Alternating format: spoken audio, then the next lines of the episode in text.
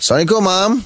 Waalaikumsalam warahmatullahi wabarakatuh. Okey, Mam. Persoalan uh, persoalan kita ni banyak berkisah pada uh, keadaan sekarang ni, Mam. Pasal banjir ni, Mam. Ah, Okey, okey, Mam. Uh, ni dalam keadaan ni, saya beritahu keadaan dia dulu, Mam. Macam mana, Mam? Eh? Uh, dia, dia dah seorang pada mangsa banjir. Kemudian terperangkap tu kawasan uh, yang mana waktu tu uh, tak ada orang datang nak selamatkan dia lah. So, barang makanan pun dah tak ada apa semua.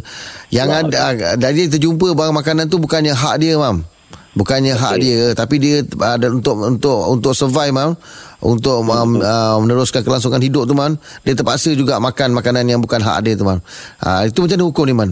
Baik, baik. Pertamanya kita pun sedih dengan serta macam ni kan. Hmm, betul? Kerana tapi uh, dalam keadaan ni, dalam keadaan kita panggil darurat lah. Dia nak makan. Hmm, hmm. Jadi dia tak ada makanan. Jadi boleh tak dia mengambil makanan? Faman Hmm. yattara ghairu baghin wala adif la isma alaih. Kalau benda dah darurat, dah memang tak ada bekalan, dia boleh ambil makanan tersebut. Hmm. Ha, kalau dia dalam rumah uh, jiran dia, kan? Air, air makanan dalam rumah jiran, dia tahu itu makanan dalam rumah tersebut. Ha, betul?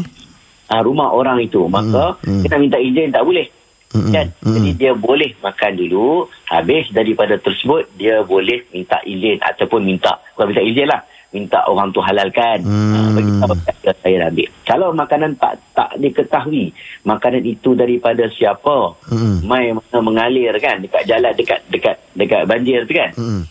dia boleh makan dalam darurat dia nak hidup. Mm-mm. Ha, kemudian habis daripada banjir dia boleh uh, iklankan ataupun tanya Mm. uh, supaya benda itu dihalalkan. Ha, ingat eh, makanan je abang abang abang Rahim lah. Ha, ya, ya, ya.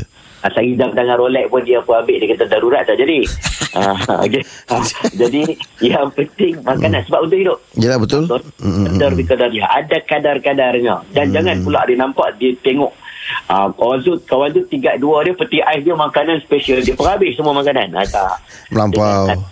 Yang bersesuaian tapi hukumnya boleh tak boleh kalau tahu siapa pemilik nanti kena bagi tahu semula kalau tak tahu siapa pemilik kena iklankan dan maklumkan secara umum Hmm, okey. Terima kasih, Mam.